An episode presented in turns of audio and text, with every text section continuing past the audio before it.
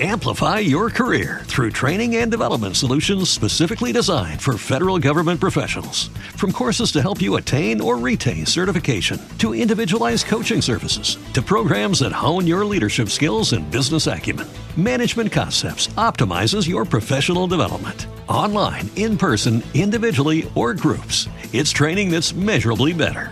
Learn more at managementconcepts.com. That's managementconcepts.com. La prima volta che ho visto i capelloni è stato a Praga. Nella hall dell'albergo dove alloggiavo sono entrati due giovani stranieri con i capelli lunghi fino alle spalle. Sono passati attraverso la hall, hanno raggiunto un angolo un po' appartato e si sono seduti a un tavolo. Sono rimasti lì, seduti, per una mezz'oretta, osservati dai clienti, tra cui io. Poi se ne sono andati. Sia passando attraverso la gente ammassata nella hall, sia stando seduti nel loro angolo appartato, i due non hanno detto parola. Forse, benché non lo ricordi, si sono bisbigliati qualcosa tra loro, ma suppongo qualcosa di strettamente pratico, inespressivo. Essi infatti, in quella particolare situazione, che era del tutto pubblica o sociale, starei per dire ufficiale, non avevano affatto bisogno di parlare. Il loro silenzio era rigorosamente funzionale e lo era semplicemente perché la parola era superflua. I due infatti usavano per comunicare con gli astanti, con gli osservatori, coi loro fratelli di quel momento, un altro linguaggio che quello formato da parole, ciò che sostituiva il tradizionale linguaggio verbale, rendendolo superfluo e trovando del resto immediata collocazione nell'ampio dominio dei segni, nell'ambito cioè della semiologia, era il linguaggio dei loro capelli. Si trattava di un unico segno, appunto la lunghezza dei loro capelli cadenti sulle spalle, in cui erano concentrati tutti i possibili segni di un linguaggio articolato. Qual era il senso del loro messaggio silenzioso ed esclusivamente fisico? Era questo. Noi siamo due capelloni. Apparteniamo a una nuova categoria umana che sta facendo la comparsa nel mondo in questi giorni, che ha il suo centro in America e che in provincia, come per esempio, anzi soprattutto qui a Praga, è ignorata. Noi siamo dunque per voi una apparizione. Esercitiamo il nostro apostolato, già pieni di un sapere che ci colma e ci esaurisce totalmente. Non abbiamo nulla da aggiungere oralmente e razionalmente a ciò che fisicamente e ontologicamente dicono i nostri capelli. Il sapere che ci riempie, anche per tramite del nostro apostolato, apparterrà un giorno anche a voi. Per ora è una novità, una grande novità che crea nel mondo con lo scandalo un'attesa, la quale non verrà tradita i borghesi fanno bene a guardarci con odio e terrore, perché ciò in cui consiste la lunghezza dei nostri capelli li contesta in assoluto. Ma non ci prendano per della gente maleducata e selvaggia. Noi siamo ben consapevoli della nostra responsabilità. Noi non vi guardiamo, stiamo sulle nostre. Fate così anche voi e attendete gli eventi. Io fui destinatario di questa comunicazione e fui anche subito in grado di decifrarla. Quel linguaggio, privo di lessico, di grammatica, di sintassi, poteva essere appreso immediatamente anche perché, semiologicamente parlando, altro non era che una forma di quel linguaggio della presenza fisica che da sempre gli uomini sono in grado di usare. Capì? E provai un'immediata antipatia per quei due. Poi dovetti rimangiarmi l'antipatia e difendere i capelloni dagli attacchi della polizia, dei fascisti. Fui naturalmente per principio dalla parte del Living Theater, eh, dei beat, e il principio che mi faceva stare dalla loro parte era un principio rigorosamente democratico. I capelloni diventarono abbastanza numerosi, come i primi cristiani, ma continuavano a essere misteriosamente silenziosi. I loro capelli lunghi erano il loro solo e vero linguaggio. E poco importava aggiungervi altro, il loro parlare coincideva con il loro essere, l'ineffabilità era l'ars retorica della loro protesta. Cosa dicevano? Col linguaggio inarticolato, consistente nel segno monolitico dei capelli, i capelloni del 66-67. Dicevano questo. La civiltà consumistica ci ha nauseati. Noi protestiamo in modo radicale, creiamo un anticorpo a tale civiltà attraverso il rifiuto. Tutto pareva andare per il meglio, eh? La nostra generazione doveva essere una generazione di integrati ed ecco invece come si mettono in realtà le cose. Noi opponiamo la follia a un destino di executives. Creiamo nuovi valori religiosi nell'entropia borghese, proprio nel momento in cui stava diventando perfettamente laica ed edonistica. Lo facciamo con un clamore e una violenza rivoluzionaria, violenza di non violenti, perché la nostra critica verso la nostra società è totale e intransigente. Non credo che se interrogati secondo il sistema tradizionale del linguaggio verbale, essi sarebbero stati in grado di esprimere in modo così articolato l'assunto dei loro capelli. Fatto sta che era questo che essi in sostanza esprimevano. Quanto a me, benché sospettassi fin da allora che il loro sistema di segni fosse prodotto di una sottocultura di protesta, che si opponeva a una sottocultura di potere, e che la loro rivoluzione non marxista fosse sospetta, continuai per un pezzo a essere dalla loro parte, assumendoli almeno nell'elemento anarchico della mia ideologia.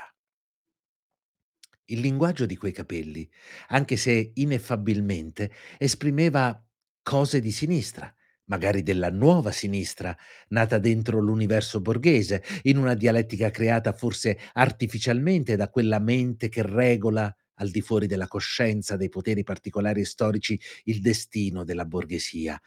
Ma poi venne il 1968 e i capelloni furono assorbiti dal movimento studentesco.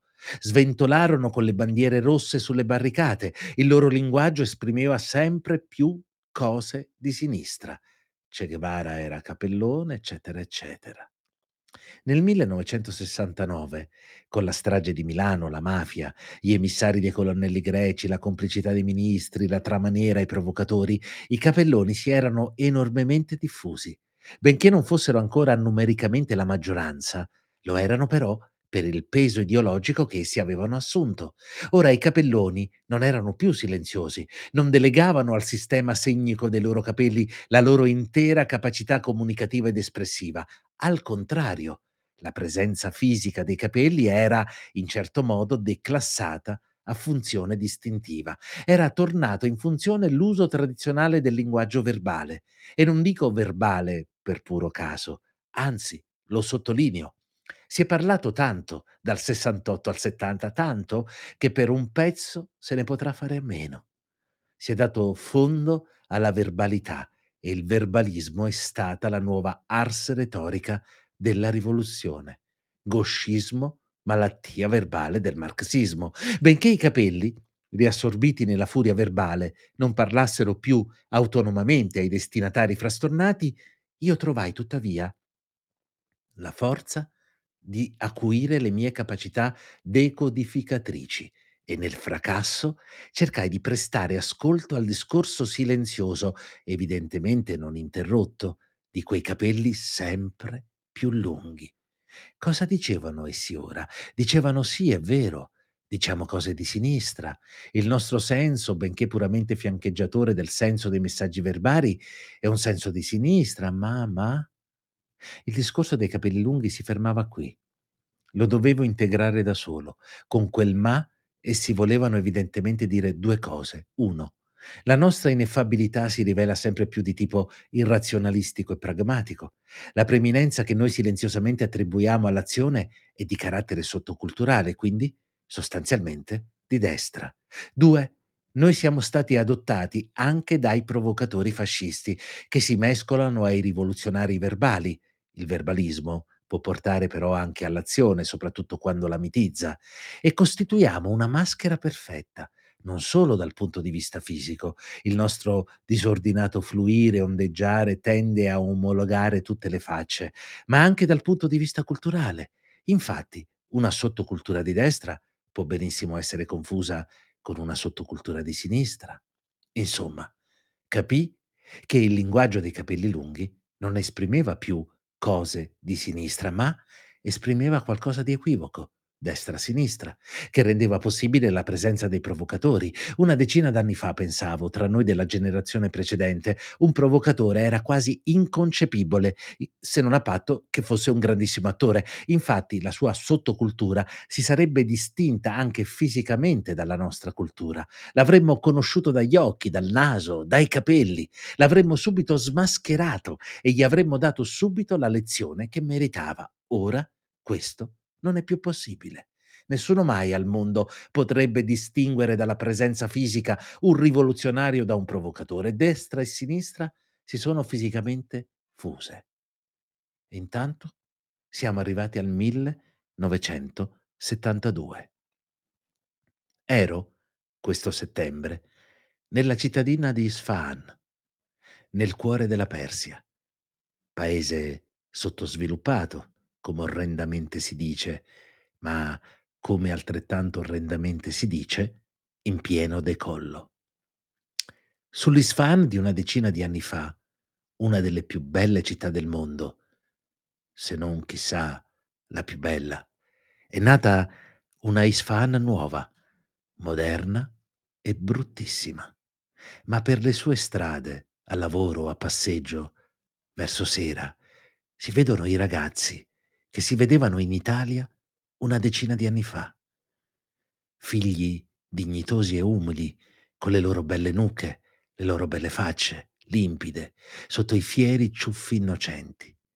Ed ecco che una sera, camminando per la strada principale, vidi tra tutti quei ragazzi antichi, bellissimi e pieni dell'antica dignità umana, due esseri mostruosi.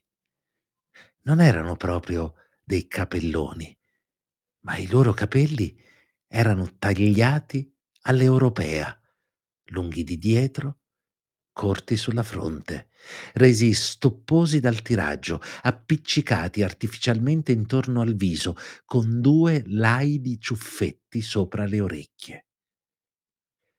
Che cosa dicevano questi loro capelli? Dicevano: "Noi non apparteniamo al numero di questi morti di fame, di questi poveracci sottosviluppati, rimasti indietro alle età barbariche.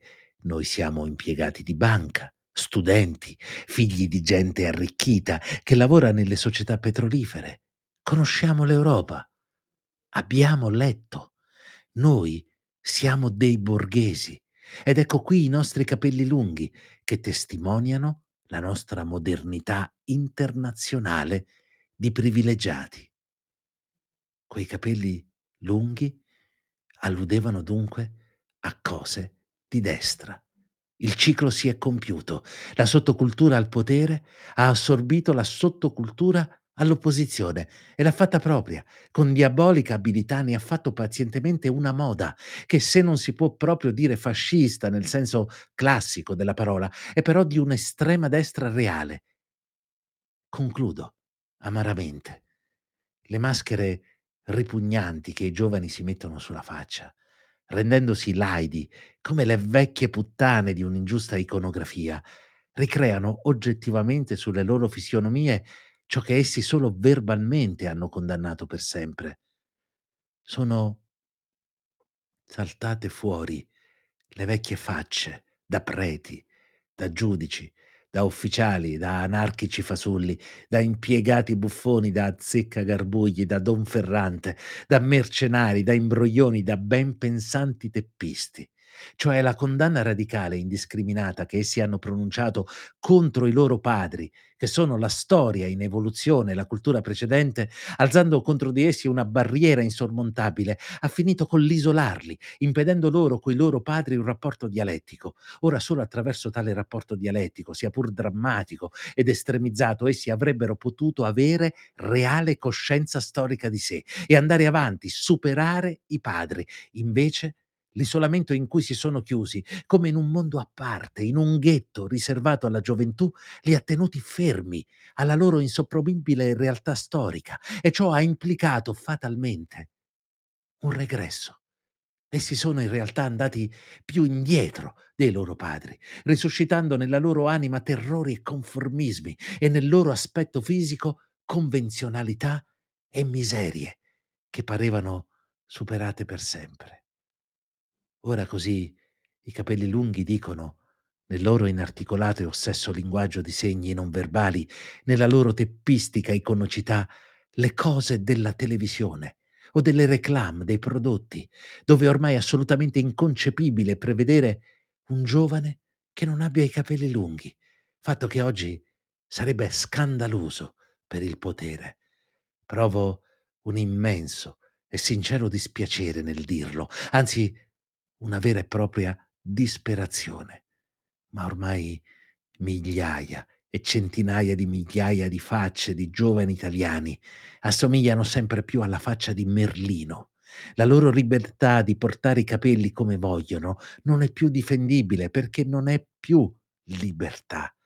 È giunto il momento piuttosto di dire ai giovani che il loro modo di acconciarsi è orribile perché è servile e volgare. Anzi, è giunto il momento che essi stessi se ne accorgano e si liberino da questa loro ansia colpevole di attenersi all'ordine degradante dell'orda. Pierpaolo Pasolini, discorsi contro i capelli lunghi, il Corriere della Sera, domenica 7 gennaio 1973. With lucky landslots, you can get lucky just about anywhere. Dearly beloved, we are gathered here today to. Has anyone seen the bride and groom? Sorry, sorry, we're here. We were getting lucky in the limo and we lost track of time. No, Lucky Land Casino, with cash prizes that add up quicker than a guest registry. In that case, I pronounce you lucky. Play for free at LuckyLandSlots.com. Daily bonuses are waiting. No purchase necessary. Void where prohibited by law. 18 plus. Terms and conditions apply. See website for details. Lucky Land Casino asking people, "What's the weirdest place you've gotten lucky?" Lucky? In line at the deli, I guess. Aha, in my dentist's office. More than once, actually. Do I have to say? Yes, you do. In the car before my kids' PTA meeting. Really? Yes. Excuse me, what's the weirdest place you've gotten lucky? I never win and tell. Well, there you have it. You can get lucky anywhere playing at LuckyLandSlots.com. Play for free right now. Are you feeling lucky? No purchase necessary. Void where prohibited by law. 18 plus. Terms and conditions apply. See website for details.